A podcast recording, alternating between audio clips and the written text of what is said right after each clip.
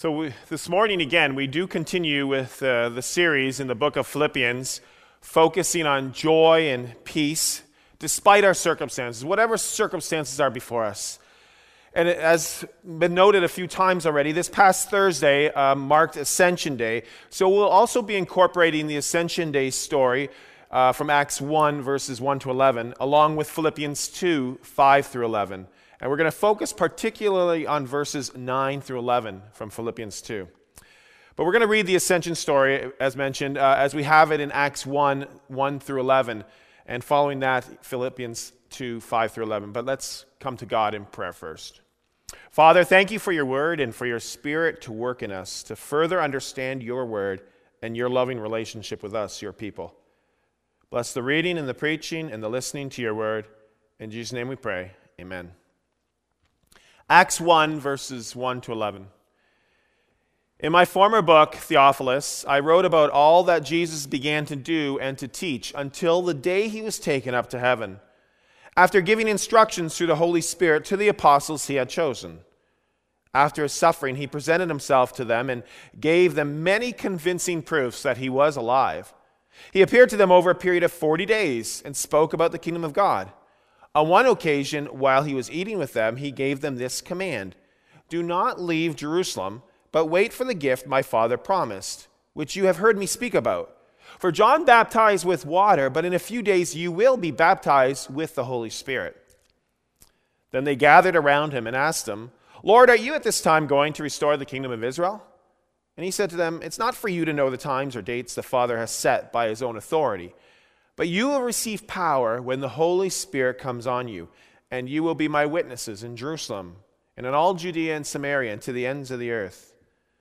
After he said this, he was taken up before their very eyes, and a cloud hid him from their sight. And they were looking intently up into the sky as he was going, when suddenly two men dressed in white stood beside them. Men of Galilee, they said, Why do you stand here just looking into the sky? This same Jesus who has been taken from you into heaven will come back the same way you have seen him go into heaven. That was Acts 1, verses 1 to 11.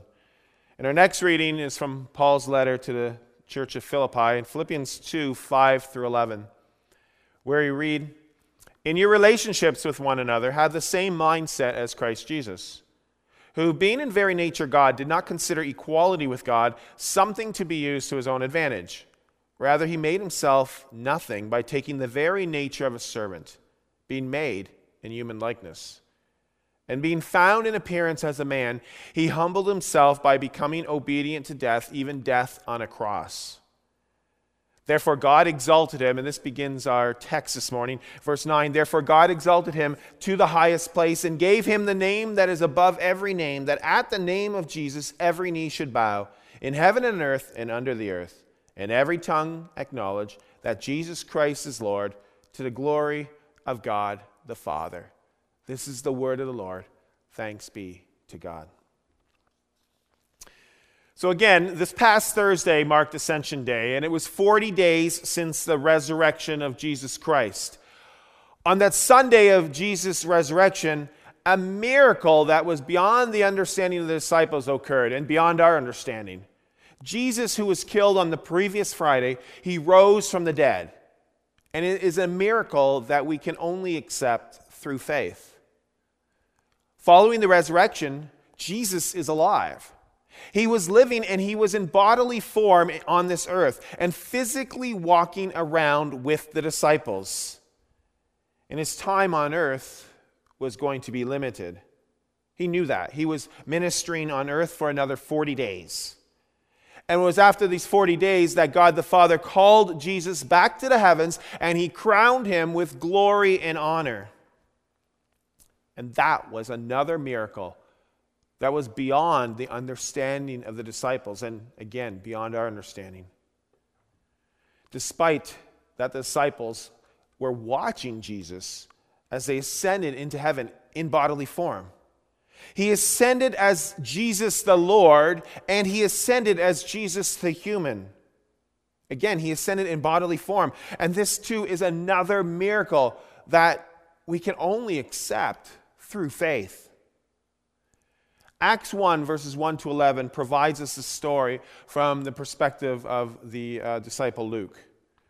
And as we read, Jesus instructs his disciples to go to Jerusalem and stay in Jerusalem and wait for the gift of the Holy Spirit. As Sylvia mentioned, next week we celebrate that gift, and I'm going to give a spoiler alert here. It is the gift of the Holy Spirit. So, next week, Sunday, we celebrate 50 days after the resurrection, which is Pentecost Sunday. This morning, as a body of believers, we celebrate Christ's ascension into the heavens. And we celebrate this miracle that exalts Jesus Christ to the right hand of God the Father. And it represents his lordship, it represents his reign. And this is a time in which, again, we look at how God initiated these things. God initiates things. He initiated this. This is part of the plan of salvation. And as God initiates, we, his people, have an opportunity to respond. We respond as God's people. And so this morning we're going to reflect on verses 9 through 11, particularly verse 9. We're going to look at a word exalted. God exalted Christ to the highest place. Christ was exalted beyond anything, beyond anyone. He was exalted above all. And this was quite the uh, acclamation. When Scripture talks about the exaltation of Christ, the exaltation already began with Christ's resurrection. And then it continues on with Christ's ascension, where Christ is sitting at the right hand of God the Father.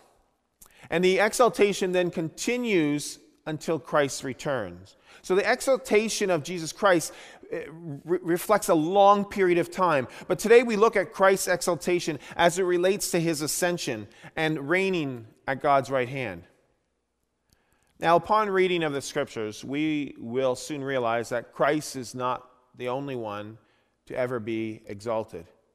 We learn from reading the scriptures that um, it's possible for nations to be exalted. We read that in Proverbs 14, verse 34. We also know that people can be exalted. King Solomon was highly exalted over any king of Israel. 1 Chronicles 29, 25. And according to the Gospel of Luke 14, verse 11, we read, For all those who exalt themselves will be humbled, and those who humble themselves will be exalted. So the receivers of Paul's letter to the church of Philippi, they had the perspective of what it meant to be exalted. Philippi was a prosperous Roman colony. And many of the citizens prided themselves on, on being Romans. They dressed like Romans, they spoke like Romans, they obeyed the Roman laws and customs. And above all, these people paid high tribute to Caesar. Caesar was the Roman emperor. Now, some years earlier, at the time of Jesus' birth, Caesar Augustus ordered a decree that a census be taken. Luke chapter 2, verse 1. Now, this Caesar, as mentioned, was given the name Augustus. And the name Augustus means the exalted one. Caesar, during the birth and life of Jesus, was the exalted one. Caesar had all the legal power to rule Rome's religious, civil, and military affairs, effectively making him emperor of Rome. And according to the Roman citizens, Caesar Augustus, the exalted one, had all authority. So when this letter from Paul was written to the church in Philippi, Caesar Augustus was no longer ruling. But the recipients of this letter would have recognized still that their Caesar, the Roman emperor, is the exalted one. This was still ingrained into the minds of the Romans and likely in, even in the minds of many of the Jews. The power of Caesar. When the name Caesar was mentioned, the people's mental motto would be the exalted one. Now, Paul, in this letter, uh, in many of his letters actually, he tends to be somewhat countercultural. And he affirms that Jesus Christ is the exalted one. Others before Christ have been exalted, but Christ is the only one that has been exalted to the highest place. Christ has been exalted higher than any Caesar, higher than any person, higher than any nation. Christ was exalted to the right hand of God the Father, where he is Lord of Lords and King of Kings, and he reigns over all. It is by Christ's ascension that his reign began. We read in Acts 2 33 to 34, it states that Christ was exalted to the position of the right hand of God the Father. Christ has ascended into heaven and reigning on high at God's right hand. Now, as we said, the word exalted would have created this mental picture or mental model for many of the people at that time. But the phrase at the right hand would have done the same thing. Because in the ancient world, the highest honor a ruler could bestow on his subjects was to place that person on his right hand. Because this was the place of honor at a banquet table. This was a place of honor at a judgment hall. Only the most, most trusted advisors and friends could occupy this place. As the right hand person, this person could rule and give commands and pass judgments, all in the name of the king. Now, I think during these days of the pandemic, our prime minister and premier, they're looking a lot to their right hand folks. And often, the, I would say that the right hand folks at this time are probably the chief medical officers. They're there giving advice, and they have a lot of authority as well. Christ being seated to the right hand of God means that he's been granted great honor and glory and power. As Christ, he has been given all the glory and power and the lordship. He has been given, as scripture says, the name above all names, that Jesus Christ is Lord. Guess what, folks? Caesar's not the Lord, Jesus is Lord. He's the exalted one. So while present on earth, Jesus had authority. The Gospels state that Jesus, while on earth, he had the authority to forgive sins. You can read that in Matthew, Mark, and Luke. After his resurrection, Jesus had all authority. After his resurrection, Jesus not only has authority on earth as he did before, but through his ascension, he has authority in heaven. Jesus' authority is universal, it's all encompassing, it's not limited, it doesn't have limits. At God's right hand, where Christ rules and protects his church, which he is the head of. Now, our church buildings might be closed, but the church is not closed, and Jesus remains the head of the open church. Early in the service, we read from the Reformed Confession, the Heidelberg Catechism question and answer 49. And this referred to the benefits of the ascension. Well, following this in question and answer 50 and 51, we read these words Christ ascended to heaven there to show that he is the head of the church and that the Father rules all things through him, and that by his power he defends us and he keeps us safe from all our enemies. Christ governs the universe, he governs the church, it's his kingdom. And he intercedes for his people. The ascension of Jesus Christ culminates his earthly work. Some of those may have seen on Facebook this week, I shared a, just a brief comment that said Ascension Day is the day that Jesus started working from home. I think many of us can probably relate with that. Christ's human nature, the last 33 years on earth, has come to an end. His physical presence on the earth has been completed. Christ is no longer among his disciples. He's no longer in bodily form around his disciples. Yes, Christ has physically left the earth, and yet he's not alien to this earth. Christ states in Matthew 28 20 these words I am with you always to the very end of the age. I mean, you got to think, okay, what does this mean? Because he just left. But I'm with you always to the very end of the age. His physical presence from the earth and from his disciples has ceased, but his presence has now become a spiritual presence in believers' lives for all time, never ceasing. Christ's reign through his church is given through the power of the Holy Spirit. The ascension of our Lord Jesus Christ brings us that much closer to Pentecost. The Holy Spirit is a sign and the gift promised when Christ is with his Father. The role of the ascension is to prepare the way for the full gift of God's Holy Spirit to the disciples, to his church, to his people. Christ's exaltation and specifically as it relates to his ascension and sitting at God's right hand, is important for the church and for all believers. It's important for our faith. Because the ascension, like the resurrection, is a miraculous event. And it is only an event that can be believed through faith. It is with this faith that we can call Jesus Christ our Lord. 1 Corinthians 12, 3, we read, Therefore I tell you that no one who is speaking by the Spirit of God says, Jesus be cursed, and no one can say, Jesus is Lord, except by the Holy Spirit. Through the Spirit, a sign promised at Christ's ascension, we're given this gift of faith.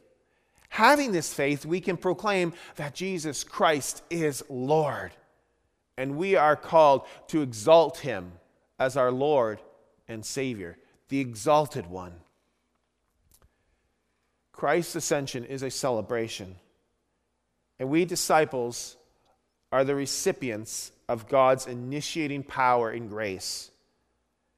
And as God exalted Jesus to the highest position, which is above all, in faith, we too want to respond.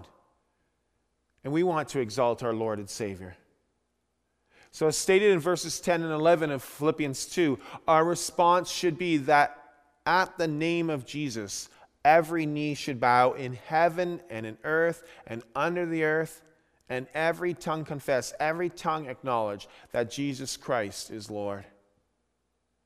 Again, Jesus is no longer physically on this earth, but spiritually, he is very present through the power of the Holy Spirit.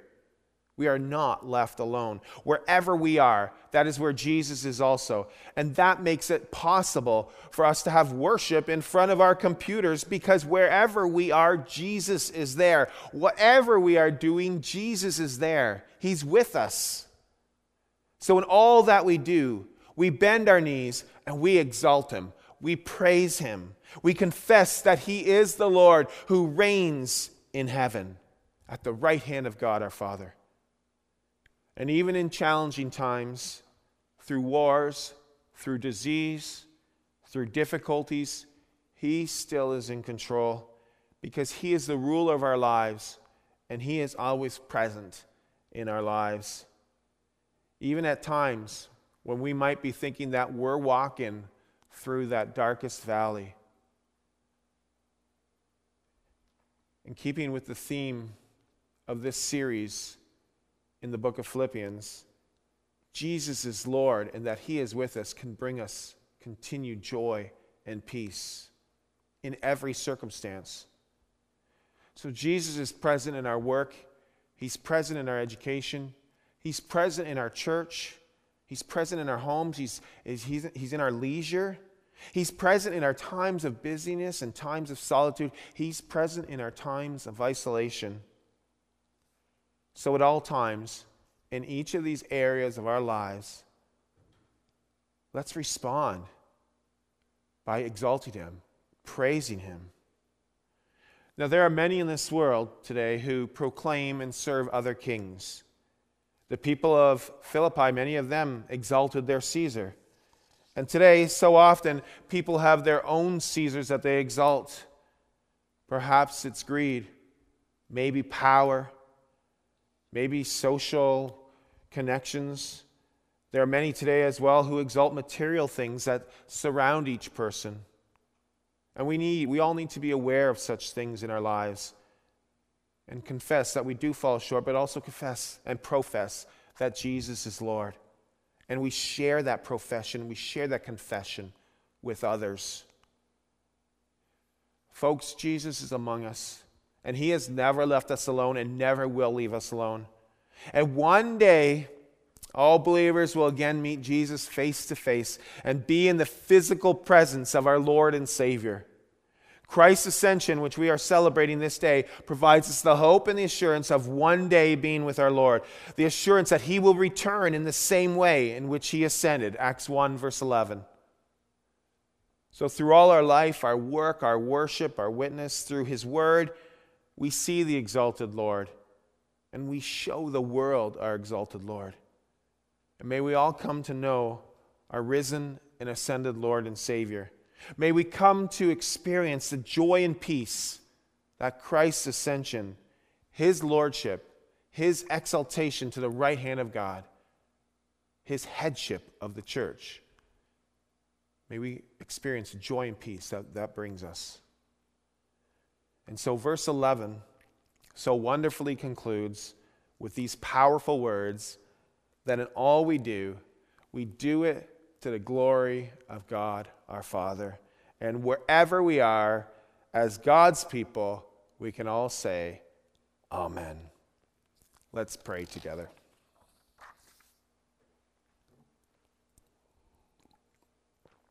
Father God, Spirit God, Savior God, we thank you for becoming human and for experiencing the joys and sorrows of life. We thank you for your life, your death, and your ascension. And may we respond in giving you thanks and praise and confessing that you are Lord of our life. And we look forward to the day of your return. In the meantime, we continue to praise you for the many joys of life. We continue to praise you for the beautiful creation, for the spring weather, and the new life all around us. We praise you for education, although that it might even look different at these days, and for work as well, that might look different. For giving us purpose, for the opportunity for farmers to get on the fields, and we praise you for things continuing to open up through COVID 19. And we pray for minimal spread of the virus. We praise you for growth in your kingdom, for opportunities to share your love to those in our families and in our communities, for reflecting Jesus wherever you situate us, and for seeing Jesus in others. We praise you for the unborn children, the newborn children, um, older children, youth, young adults, adults, and seniors in our churches, in our families, in our communities. And we thank you for the diversity in your church, in Exeter, and in this world. Lord, we ask that your, that your continued presence be made known in the lives of those who are healing, whether they've gone for surgeries or treatments or other things going in their lives. We lift up your people and we pray for each of them and their families and their caregivers.